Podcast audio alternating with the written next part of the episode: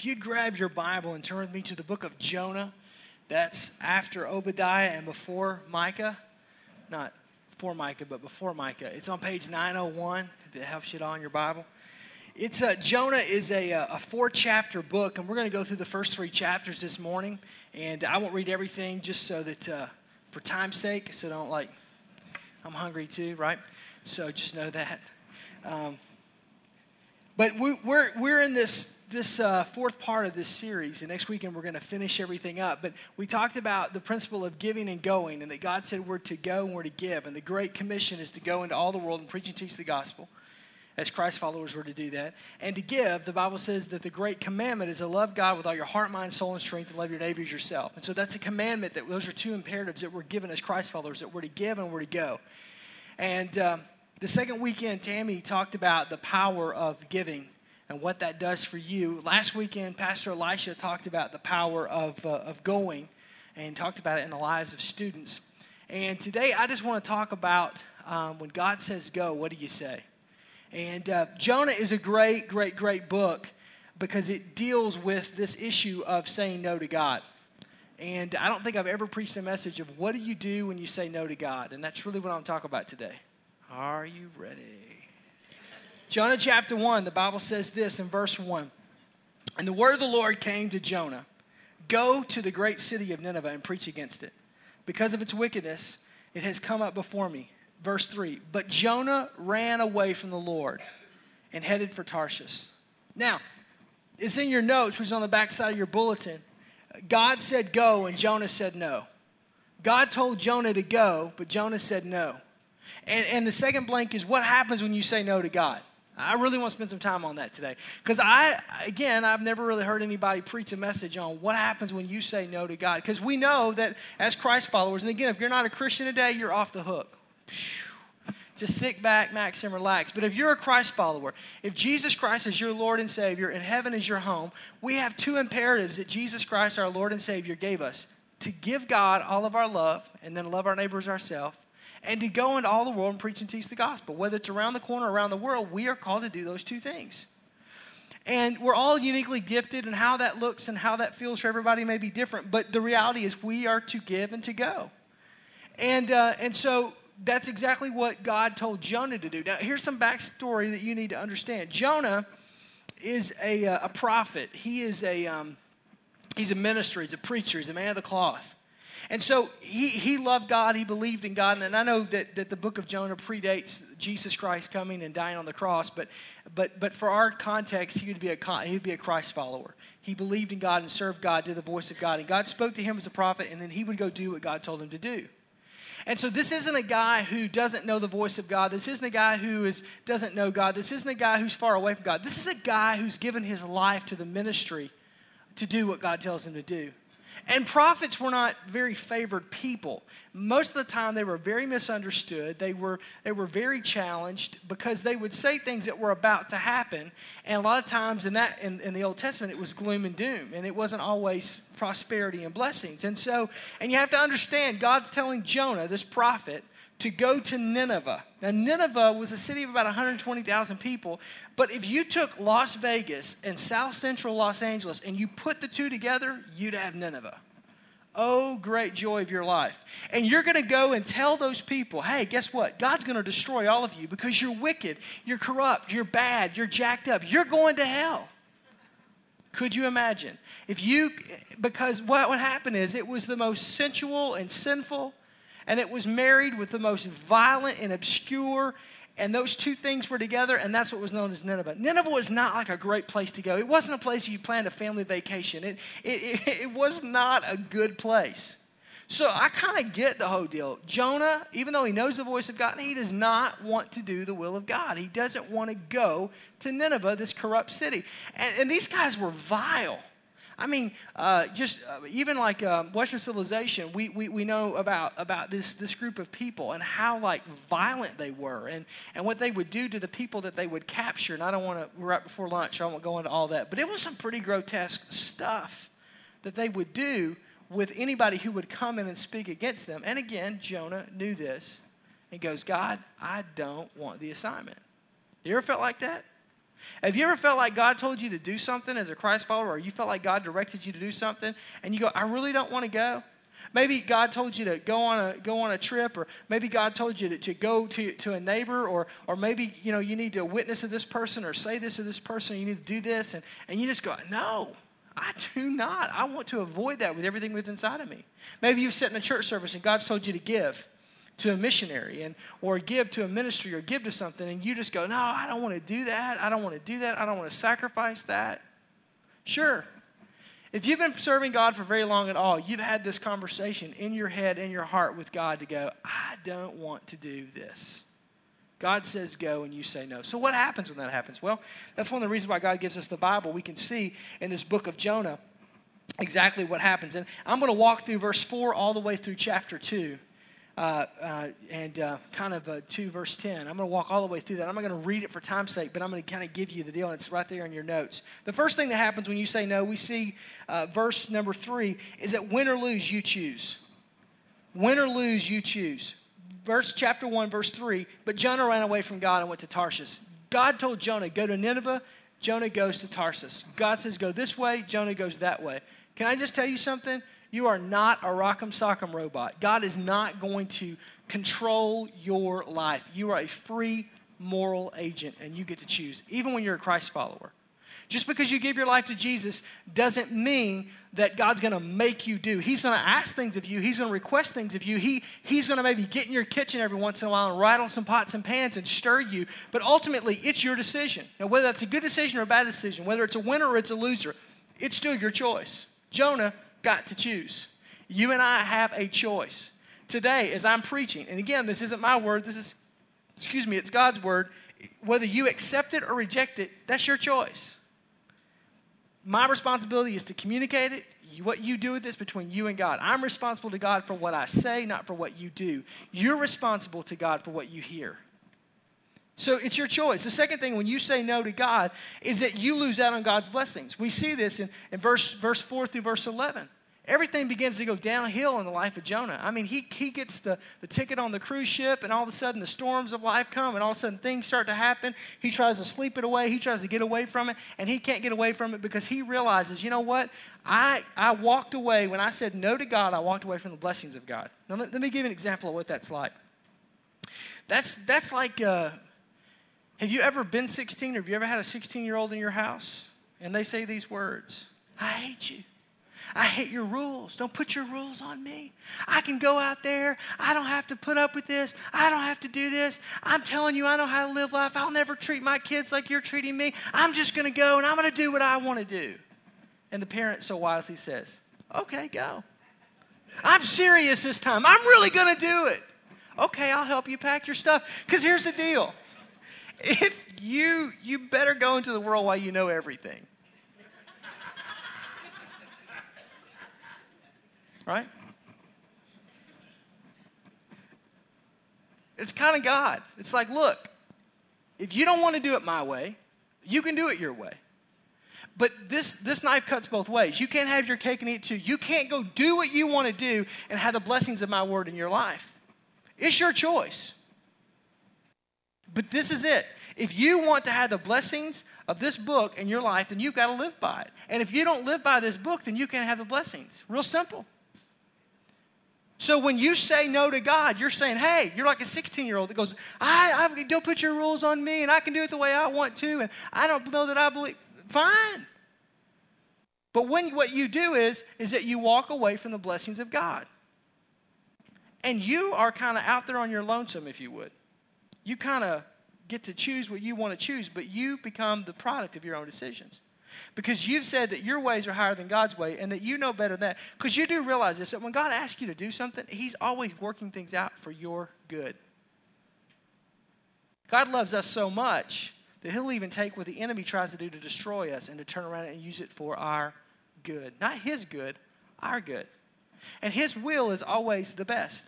And there are times where we think our will is better and our way is better, but ultimately it's God's ways. And, and, and, and there are times where I've had to say, you know what, I think Aaron's way is a little bit better because Aaron's ways, Aaron's ideas are always, there's always a better upside to it, right? And, and, and there's always more, you know, and, and it's better. And God's ways, it's kind of rough and sometimes it's tough. And that's the reason why the Bible says that, that the road of God, the, the, the, the path that leads to God is narrow and rough and few that find it. Why? Because it seems, it asks a lot of you. And ultimately it's for your good, but it doesn't feel like good in the moment and in the time. But you get to choose. But when you choose your way, you opt out on God's blessings. Now, let, understand what I'm about to say here. God does not send curses on you when you don't choose to do it His way. When sin entered the world, there was a curse of sin and death that came with sin. And when Jesus Christ came, he redeemed you and I as Christ followers, as Christians. When we accepted him as Lord and Savior, he redeemed us from the curse. Yes, our physical flesh and blood is bound to this earth because that's where we came from. The Bible says, From dust we've come, and to dust we'll return. And so, because this physical flesh and blood is a part of this earth, and this earth is cursed with sin and death because of sin that entered into the world and it returns back to it, it's flawed. But your spirit, which is the real you, which is really who you are, it really makes up who you are, is redeemed from the curse. That's the reason why you have to build up the spirit man and crucify the flesh. You crucify that thing that's flawed and you build up that thing that in Christ has become redeemed because that's what lives on. That's what helps you live the life. That's what helps you overcome, not the flesh and blood.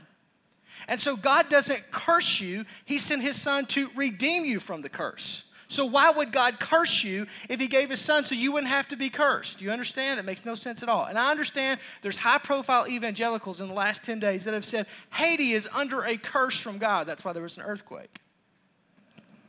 Let's just talk about that for a minute, because that's really been on my craw for just for a few days. First of all, that holds no theological water. And I understand, I get it, I understand that the mindset that it's coming from. But the Bible says this that this world, you have to understand that when God spoke humanity into existence, we were not designed in our spiritual DNA to handle sin. That's why sin jacks us up so much. Do you want to know why you struggle with sin so much? Because you're not designed. I'm not designed to do that. And the only thing that gives us a reprieve from that is when Jesus Christ comes into our heart and into our life and He redeems us. He saves us from sin. He redeems us from the curse of sin and death. That's the reason why the power of the message of Jesus Christ, we say, it's the good news, it's the hope, it's the fact that you don't have to go into eternity uh, being lost, that, that you can be redeemed, and that, that there's a God life that you can live this side of eternity that, that, that, that will give you the very best life that you can, and that, that will redeem your spirit and redeem you from the curse. And, and that's why it's hopeful. That's the reason why uh, that we're, we're not designed to handle that. We're not designed to handle death. That's the reason why we fight for life. Whatever kind of existence that we have, we fight for it. Why? Because when God created you and I in His image, remember, God has no beginning and no end. And although we're finite, we have a beginning, God created us to live forever. But when sin entered the world, all of a sudden, the numbers of man, the years of the man's life became numbered and became and diminished. Because God didn't, God created us to live with Him forever. But when sin entered the world through free moral choice, it changed everything. And this world, when God spoke it into existence, was not designed to handle the, the, curse of sin and sickness and disease and death. And so from the beginning of then until now, this world that we live on, it's jacked up. Now, I know that science or, or technology would say, hey, we're getting better. You know, we started out here we invented a wheel, and now we've got a car, and now we can go into space. And look, we're progressively getting better. And we'd like to think that, but we're not in a state of progression, we're in a state of digression. The reality is, is that the sin in this world, the Bible says that the earth groans out. Jesus says, Be careful when people say that I'm here and that I'm there. And that in this in the last days that there will be wars and rumors of wars. There will be turbulences. There will be natural disasters. There will be thing, things happening. Why? Because this world can only withstand so much.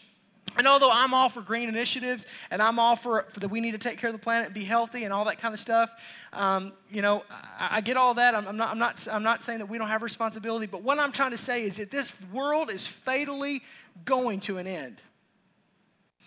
It's going to. Now, whether it looks like Hollywood or not, we don't know, but it's going to an end. The Bible says because God will create a new heavens and a new earth. Why? Because this earth, it, it's skewed, it's screwed up, it's jacked up, it cannot handle. And so when there are, are, earthquakes and when there are things that happen, those things happen because this world is, is, is living with sin, sickness, and disease that it was never designed for. It's the same reason why bad things can happen to good people and good things can happen to bad people. And you go, why? But, but because we're not designed to handle this. This is not what God intended for us. You go, well, why did God allow that to happen? Are you ready for this? You got your pen out? I'm going to give you the theological answer you've been waiting for. We don't know. Now, I could write a book. Man, I could, I could live like a Boca Raton and write a book and tell you what, what it is. But it, we don't know. We do know this that God loved us enough that he gave us free moral choice. And why would God give man moral choice when he knew what we would do with it? I don't get it. But he did. And he's God and I'm not. And that's the reason why that that so when you hear people say, "Well, that's a curse of God," uh, be real, real, real, real careful with that, because God doesn't like this. He's not sin. We live under what's called a dispen, theologically a dispensation of grace that Jesus Christ 2,000 years ago came and lived a sinless life, became the perfect sacrifice, and we are living under a dispensation of grace. There will be a day when this world will come to an end. There will be a day when it, it all's over. But you and I have a path to get out of that through Jesus Christ. Does that make sense? But sometimes when you say no to God, your life may feel like you're living under a curse. You're not, because it's the absence of the blessings of God in your life. Confusion is the next thing. Confusion and chaos will happen in your life and God's will for your life. When you say no to God, there'll become confusion, there'll become chaos in your life. You, you, you see in chapter in chapter two uh, that, that Jonah gets goes to into swallowed up by the belly of the whale. And uh, again, whether you believe that or not, I believe the Bible's literal, um, whatever. But the reality is this is that Jonah has a, a, a conversion experience. Jonah has a, has, has a point in time where he comes to the end of himself because there's confusion and there's chaos over what God wants. When you say no to God, you begin to go down your own path. And when you go down your own path and you do your own thing, then there becomes confusion in your life and chaos in your life. And I want to talk about this just for a second because this is a question I get a lot of times. How do I know the will of God and what do I know? Well, first of all, when God gives you the will of God, the will, His will for your life, very rarely will He ever give you the full enchilada, right? You're not going to get like the enchilada and the, the beans and the rice and the chips and the salsa and the Diet Cokes go with it. You, you don't get the whole platter, okay? And we want that. And we want it now. We want to be able to come down and do a touchdown for Jesus just with one knee. Oh, God, give it to me. It's downloaded like, like we get on a high speed internet, and then we go live our life. And that would be great, but that would require, you know the reason why God doesn't do that? Because He doesn't require faith. If God, if God tells you to do something and He gives you the full plan, and all you have to do, that's easy. But God wants us to follow Him. He wants us to walk this life out. And, and it's that journey that, that produces greatness in our lives. It's that journey, it's that struggle that produces strength. And so when God gives it to us, typically He gives it to you in a step because faith is not walking leaps. There's nowhere in Scripture for that, but it's a step. Do this, and then do this, and do this. That's scary sometimes, but that's how God operates. But when you choose to go, ah, I'm not going to do it God's way, I'm going to do it my way, you kind of have like a Burger King mentality on life. It's my way right away now. God goes, fine, go. But what happens is, is very quickly, the proverb says there's a way that seems right to a man, but the end thereof is death. So trust in the Lord with all your heart, lean not to your own understanding, acknowledge Him in all your ways, He'll guide and direct your path. So when you begin to go down your road, what begins to happen is this is there becomes confusion. Oh, do I do this? Do I do that? Do I trust this person? Do I trust that person? Do I take this job? Do I do this? What about this? And this is happening with my kids, and that happening in my marriage, and this happening in my life. Do I marry this person? Marry? And, and chaos begins to happen. Why? Because you're on your own. It's like being dropped in the North Woods and having no compass to get out. There's no GPS device. That's the role of the Holy Spirit in our life. And we go, hey, I don't want the Holy Spirit in my life. Hey, I don't want, I don't want God to lead and guide my life. God goes, fine. Do it your way. Go on with your bad self. Let's just see how well you do.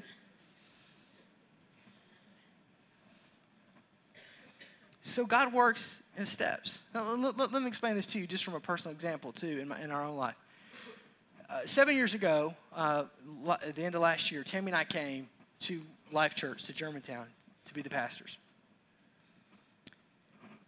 And when God really spoke to our hearts that this is what we were supposed to do, I would like to be able to tell you that He showed me the full picture. That, that, that, but He didn't. When, when we were there, I remember, uh, I remember very, very, very, very clear, very clearly, and, and we were had just flown into to, to Mitchell, and we were there, and I saw Bruce and Terry Heiser were, who were about to pick us up and take us to lunch. And we ate at the Ch- Chancery in downtown Wauwatosa. I always remember restaurants. And um, it's one of my giftings. So um, I can tell you what we had for lunch, but that's neither here nor there. And so we, we were there, and my phone rang, and Tammy had stepped into the rest, restroom, and I could see Bruce and Terry, and we're just about to meet them. And the phone rang, and it was from a church in Oklahoma. We were, we were on staff as executive pastors in Tulsa and uh, at a great church, and, and uh, we just knew that God was really speaking to our heart that we were supposed to go be a part of a church plant. And so this didn't really fit what we thought, but we knew that God was in this and we were going to walk this out. And, and we really felt like this is where God wanted us. And the phone rang, I took the phone call, and it was from the chairman of the board of this church in, in, in Oklahoma. It was a nice sized church, it was about 300 people.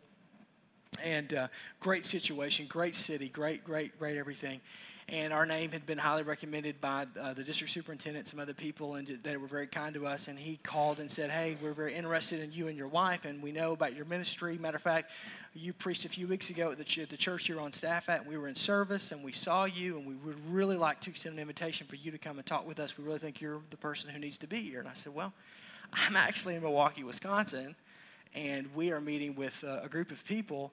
Uh, and uh, we're probably going to go be a part of this church plant. And uh, Whoa, but, but, but, but, before you do that, before you do that, I, I, I really think I'd like to have a chance to talk to you and really and, and show you. And I just said, well, sir, I, I, I'm just going to take one thing one step at a time. This is what I feel like God wants to do. If I'm totally wrong on this and these people don't want us and this is not God's will, then I'll call you on Monday. But I, I, I'm just, I really feel like this is God's will.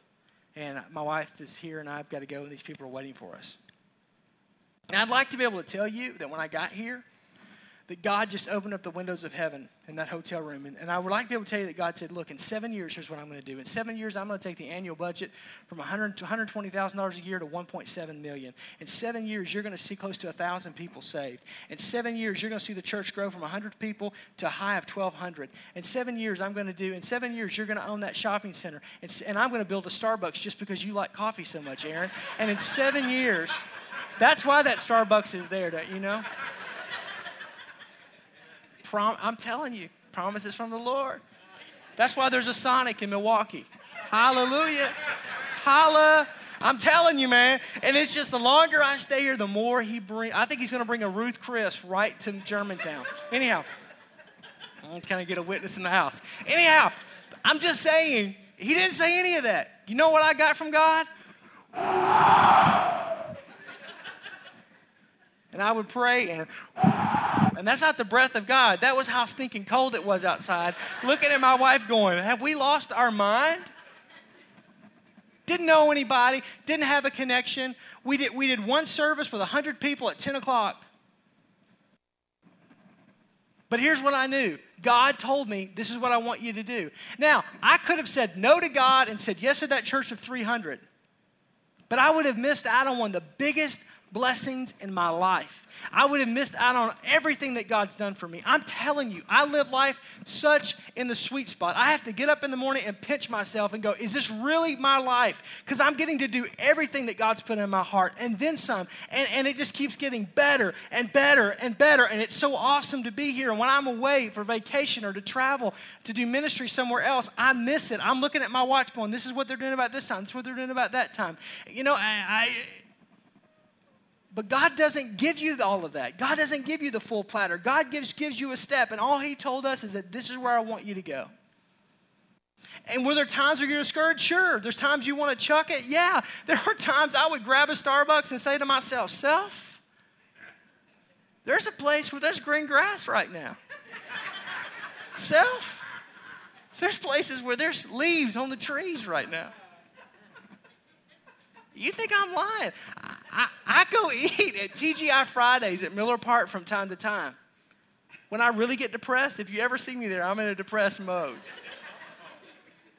Because that's the only place where there's green grass in Milwaukee. And I say to myself, self, I prophesied this. In 60 days and 90 days, my yard will look like this. It will no longer be a winter wonderland. Nobody will be shaking up the snow globe anymore in my life. It'll look like because sometimes doing the will of God is not the most comfortable thing, but God blesses you. But when you say no, you forfeit and you give up on that.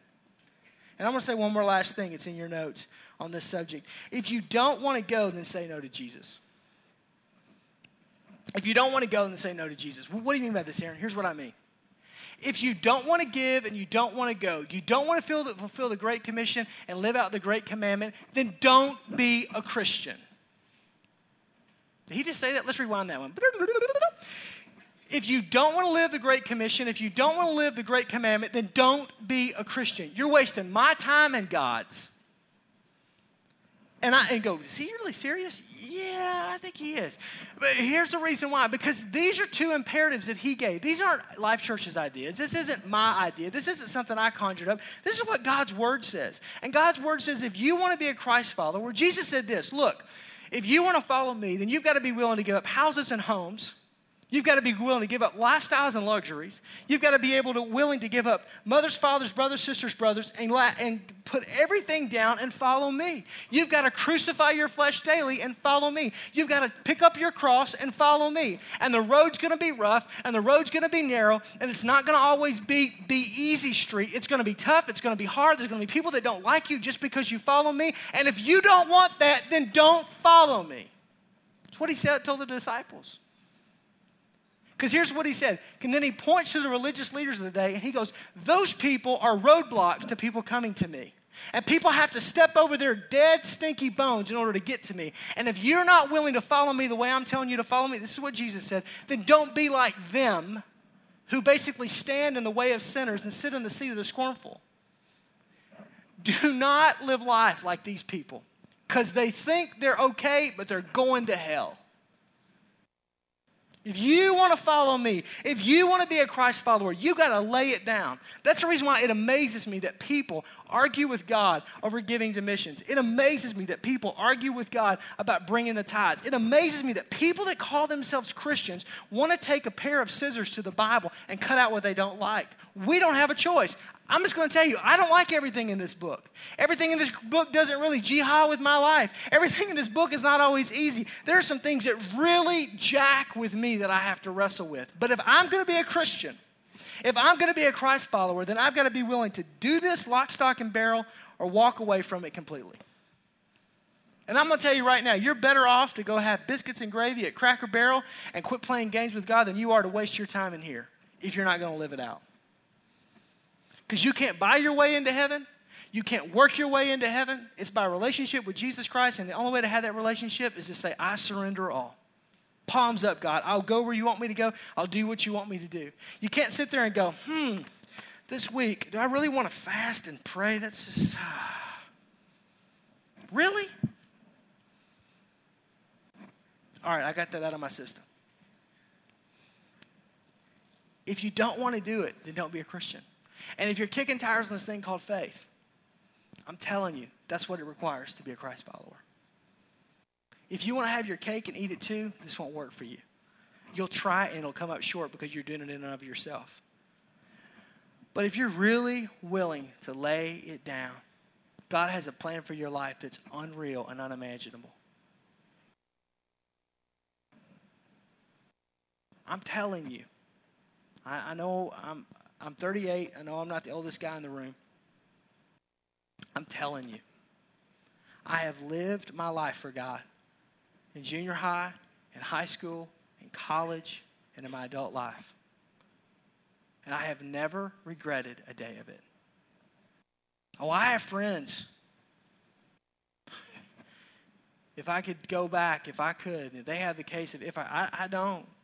Because I decided a long time ago God's ways were better than my ways. I decided a long time ago I wasn't going to argue with God. I, was, I decided a long time ago I was going to check my type A personality and just do what He wanted me to do. And I'm just telling you, life's been good. Life may stink for you because you're trying to have it your way and try to do it God's way, and you can't do it that way. You've got to come to the end of yourself, crucify your flesh, take up your cross, and follow Him. And some of you may go, Well, we're just kind of checking this church out and seeing if we like it. And you're a little rough. Well, this is about as nice as I get. I mean, I don't know what to tell you. Like me, love me, hate me, whatever. That's what it says. But I'm telling you, it's the best life. So, what happens when you say yes to God? What happens when you say yes to God? I want to talk to you about the blessings of go very quickly as we wrap up.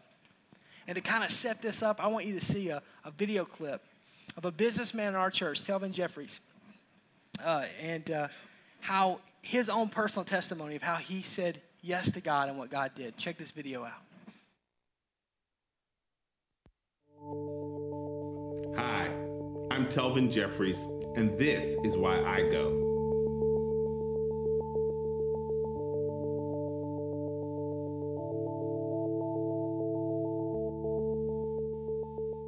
Well, I should start by saying that um, almost uh, 10 years ago, God um, one day showed me a vision of me standing in front of um, a large audience of people and talking about um, leadership and business principles um, and how they could be leveraged in the kingdom. And um, for a number of years, I just kind of forgot about it and didn't even think it really mattered or that ever was going to happen. It was like, you know, I had this crazy thought.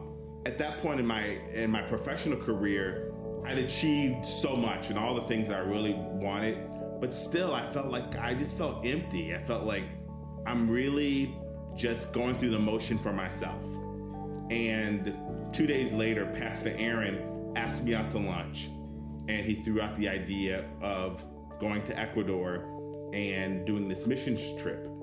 And for me, this was like amazing because it's this thing that 10 years ago I see with my mind's eye. And then for some reason in my prayer time, I, it comes to my mind that I'd forgotten and I started to doubt. That I basically said, God, I, I believe you. And two days later, I get asked to do this. Um, and so for me, this is like a fulfillment of like something that he actually put down inside of me.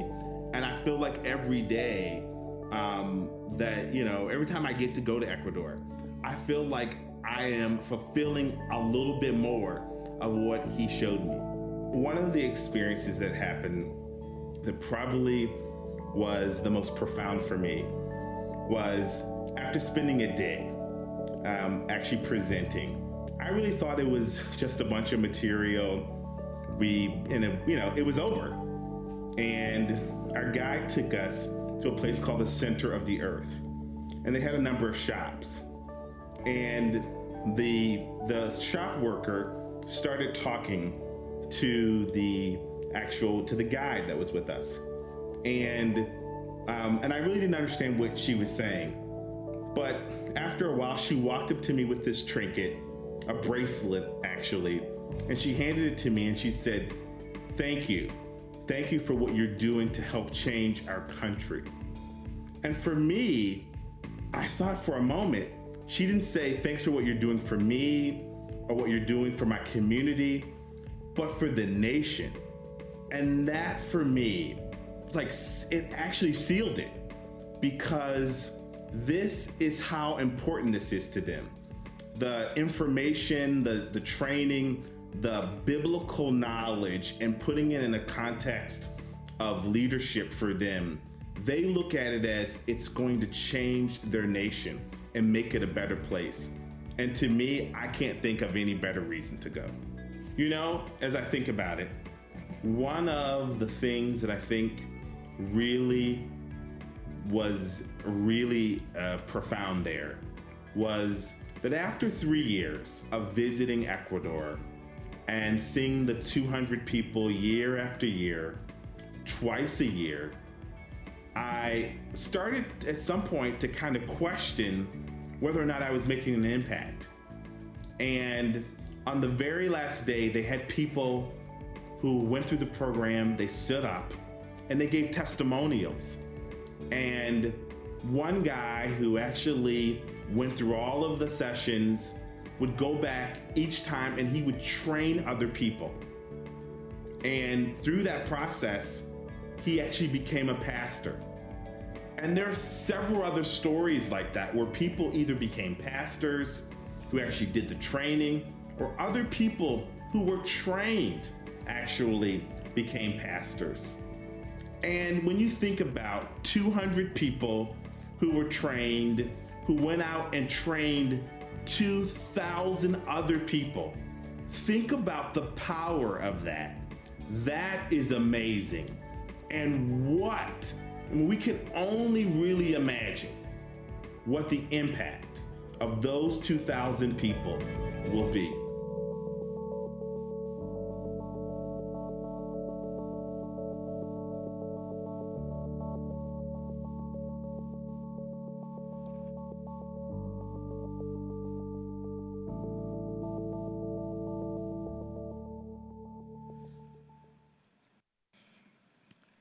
So, what are the blessings of going? Let's, let's look at this real quick. First of all, there's clarity of God's will and purpose for your life. Jonah chapter 3, verse 1, after he has this experience, the Bible says this And the word of the Lord came to Jonah a second time Go to the great city of Nineveh and proclaim it to the message I give you.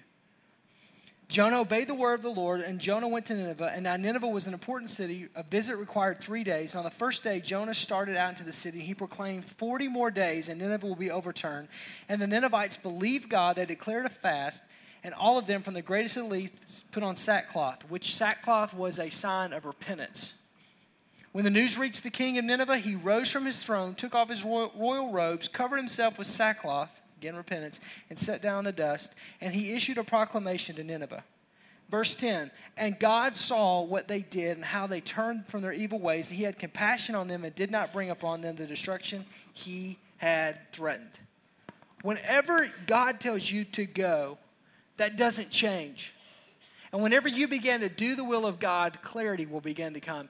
And, and, and you'll begin to understand God's will and His purpose. it doesn't mean that you may not have questions, but you'll have this peace that walks with you that, hey, I'm doing the right thing. And this is being, okay, I see this connected. And like in my own life, the longer that I have, whenever God's told me to do something, the, the, the, more that I've walked that out, one step in front of the other, the more the pieces began to come together. And you go, okay, I see this and I see that and I get this. And, and, and, and the, the whole thing comes together. And sometimes we go, well, I just don't know the will of God in my life, and I just don't get this, and and and I'm just kind of. Can I just tell you that as you follow God, as you follow His will and His way, He will begin to clarify things, and they'll begin to become and more in focused, and just. But there's a trust factor that's there. And, and, and, and, following the will of God will, will help you uh, to understand His will and His purpose for your life. And it will become more and more and more clear as you go along. And that's a blessing. Because so many people, man, they don't know where their life's ending up. They really don't know what their trajectory is. They've got some plans and some goals, but they really don't get the whole big picture.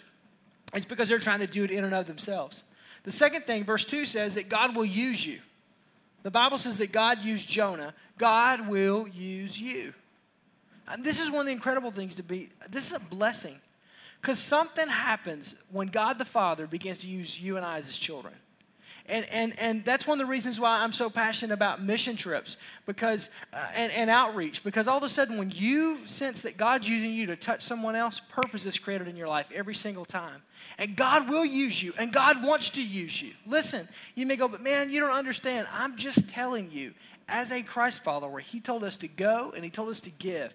He told us to give of ourselves and to go. And, and when you do that, when you do that, whether it's around the, across the street, around the corner, across the room, or around the world, when you do that, God will begin to use you. That's why I'm so passionate about mission trips. That's why I'm so passionate about outreach. That's why I'm so passionate because if you sit on these seats week in and week out and all you hear is a message and a message and a message and a message, but you don't take it and you don't do anything with it, it's of no value. You, you really kind of sit soaking sour like, like milk sitting on a shelf. But when you are used of God, when you get out there, God will begin to flow through you, and you'll be His hands and you'll be His feet. I'm telling you, this next year we're going to be going to um, to like a, a country, Montenegro.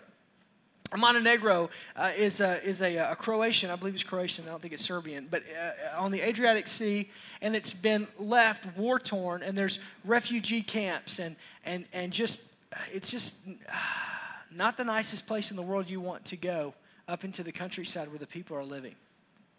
And we're going to go there this summer in June, and we're going to be God's hands and feet extended and we're going to we're, we're, we're going to go and we're going to wipe those little faces and we're going to feed them and we're going to be we're going to give them water and we're going to help them and we're going to be just we're just going to work with the local church there and we're going to just compassionately love people. And i'm telling you you'll never get their faces out of your head. You'll never get that out of your heart. This next year we're going to go to um, to, uh, to uh, um, Ethiopia. And we're going to partner with Souls for Jesus, and we're going to raise, uh, have a big fundraiser, not, not, not, not of money, but of shoes. And we're going to get the shoes over there, and we're going to give you an opportunity for you to get on a plane and to go to and, and, to go to Ethiopia and to go there and to sit there and to begin to wash the feet of those children and take shoes that you've given and that you've helped and put them on the feet of those kids. I'm telling you, you'll never forget the feet. You'll never for, that's the hey, that's the gospel. That's what Jesus Christ said. When you've done it to the least of these, you've done it to me. Because in that refugee camp, you're going to serve Jesus. On the feet of those children on the street, you're going to serve Jesus. You're going to see Jesus in the eyes of those kids. You want to see Jesus? It's not at a revival meeting. It's not at some big camp meeting. You want to see Jesus? You go to the most impoverished, the most horrific places of the world where the stench and the smell is almost overtaking you, and you love them. And in that moment, you'll serve the Savior. That's what Jesus said. We're going to go to a marvelous city like Paris, France. Wow, who doesn't want to go to Paris? Trust me, we'll eat good. And we're going to go there, but we're not going there for, minis- for, for, for, for, for international travel. We're going to go there for missions, and we're going to serve in that city. A church that we've been giving tens of thousands of dollars to over the last 18 months to help. They're planting a church, and they'll have their first official start Easter Sunday of this year. And we're going to be there, and we're going to work the streets. We're going to work in the homes. We're going we're going to work in the ministries, and we're going to do that, and, and we're going to go. And ladies, there's going to be a trip for you to go to Central America, to Costa Rica, and you're going to walk into orphanages, and you're going to hold babies and love on children. And we're going to have something for your, for, for your middle school students and for your high school students. The middle school students are going to be going to an inner city in America, and the high school students are going to be going somewhere probably to Central or South America at this point.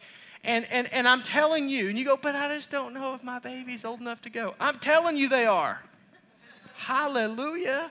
I'm telling you, you need to get those kids and give them some shorts and a t-shirt and some and some some some tennis shoes and send them on their way because they're gonna be in a land where there are no DSs and there's a land where there's no iPod shuffles and there's no oh hallelujah, don't shout me down when I'm preaching good. And they're gonna come back because they're gonna serve people in the inner city and they're gonna serve people in a third world country and they're gonna thank you for the bed that they have to sleep in. I know it's a miracle, but just listen, I believe it's gonna happen. They're gonna thank you for the clothes that they have because they're going to go to a land that doesn't have Hollister and a land that doesn't have Abercrombie and a land that doesn't have uh, Aeropostale. They're going to go to a land without malls. Oh, say it's not so. It exists in the world. And they're going to see it, smell it, touch it. And they're going to come back and say, Thank you, mom and dad. And you're going to be so excited, you're going to say, Can I send my third grader next year? Can I just send all of them? Because God will use you. God will use them. God will use us.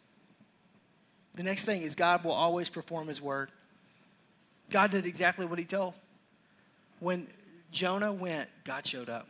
And God used him, but God performed his word. Can I just tell you that God's word doesn't change? Malachi 3 says, God changes not. And the fact that we have an imperative to give and to go, God does not change. He doesn't change. And here's the greatest part. Verse 10 says that others will be saved from your obedience because you go. People's lives are going to be changed.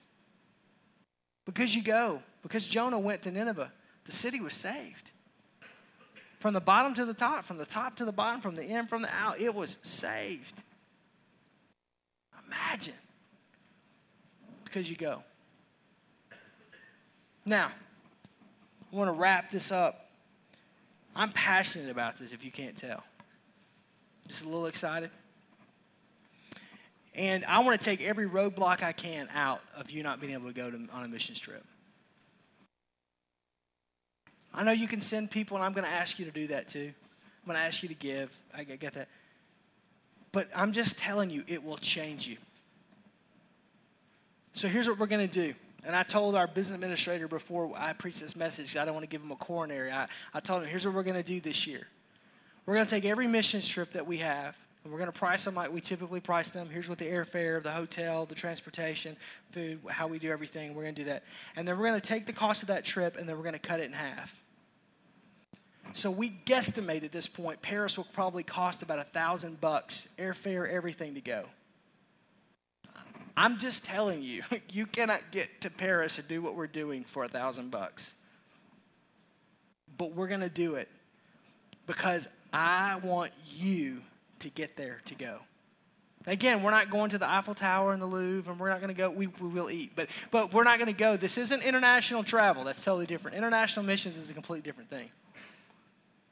Now, I'm just going to tell you, if you go on a trip with my wife, she's way more hardcore than I am. In Ethiopia, I was going, really, y'all? Really? Like, where's the safari? Where are you going to stop in Kenya? How about stopping in Rome for a couple of days and just, nah. It's all about those kids. Like, all right, cool, that's great. Go with me. No, I'm just teasing. Um, but in all seriousness, we're going to go, and we want you to go. I don't know how, I, I can't pay your way, and honestly, if I did, it wouldn't mean what it means to you for you to have an investment, but I want you to go.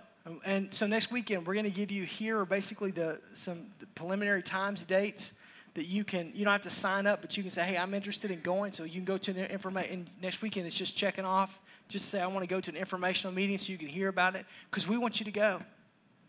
Because I'm telling you, it will change your life. I'm telling you, it will change your life. Whether you speak or you don't speak, whether you, you work with your hands or you don't work with your hands, we're going to have something for everybody. We want you to go. And this is going to extend too for the students, uh, for, for, for our junior high, for our middle school and high school students, that we're going to cut the price of the trip in half. And some of you, because of other reasons, you may not be able to go, and, and I'm, you may be able to send somebody or, or help or give or whatever. We're, we're going to do that. Because I don't know how we're going to pay for it. Is that unsettling to you? It's really unsettling to Gary Privilege, but that's okay. But I really believe this is what we're supposed to do, so we're going to do it. And we're going to believe God that we're going to have 100 people on mission trips this next year. Let's pray. Father, I thank you.